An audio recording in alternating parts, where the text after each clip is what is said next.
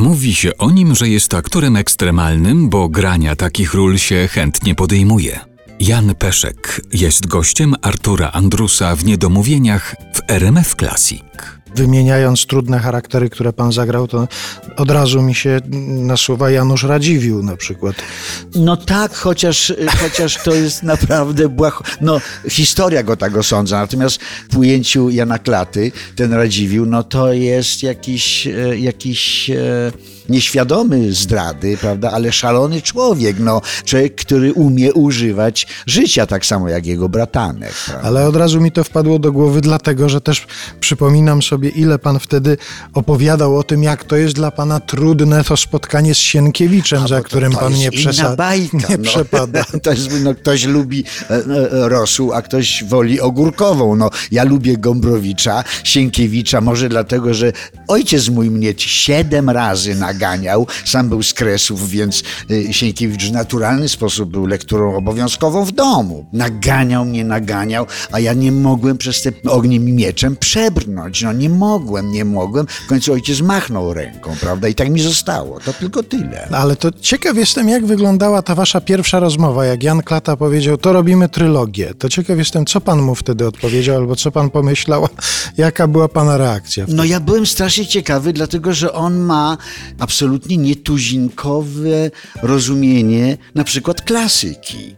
I że on, za, na, e, on zawsze wymyśli to w sposób absolutnie nieoczywisty. Więc ja wiedziałem, że to nie będzie trylogia, która będzie po bożemu w Kostiumy, konturze, tak. kostiumy, prawda, futra i tak dalej, i tak dalej. Nie, będzie w kaplicy częstochowskiej jakaś grupa, nie wiadomo czy poobijanych ludzi po wojnie, frustratów, jakiś, jakiś dziwny, smutny właściwie w gruncie rzeczy rytuał, choć publiczność szalenie się y, wielokrotnie bawiła na tym spektaklu. Tak jak Klata mi zaproponował Stańczyka w, wes jego weselu, to ja od razu wiedziałem, że to nie będzie Stańczyk, którego grałem wielokrotnie i u Grzegorzewskiego i u Golińskiego grałem Stańczyka, u Wajdy y, między innymi grałem na zmianę z panem Młodym, no ale to był ten Matejkowski ikonograficznie błazen z czerwonym, tą taką błazeńską czapką z dzwoneczkami.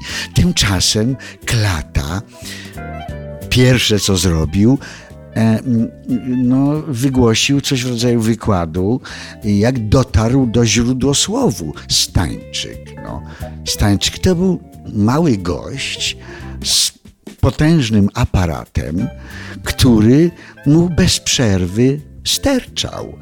Stańczyk od stania. W związku z tym ten gość miał niebywałe powodzenie na dworach u wszystkich możliwych pań, które były tym zainteresowane. W związku z tym zrobił natychmiast karierę nieprawdopodobną, no i stał się kimś w rodzaju, że tak powiem, yy, no, po, użyjmy tego słowa błazna, prawda, ale za tym stała, stał zupełnie inny aspekt kariery. W związku z tym Klata go też nie ubrał, tylko rozebrał i wstawił w drzewo, z którego on wychodzi, jak jakiś jakaś demiurgiczna, si witalna siła niezniszczalna. On nie ma żadnego kaduceusza w ręku. On jest po prostu jakby nagi w swojej, y, zresztą z takim sterczącym koteką, którą ja przywiozłem z Papui, i podarowałem to teatrowi, no to papuasi nosi, nakładają na,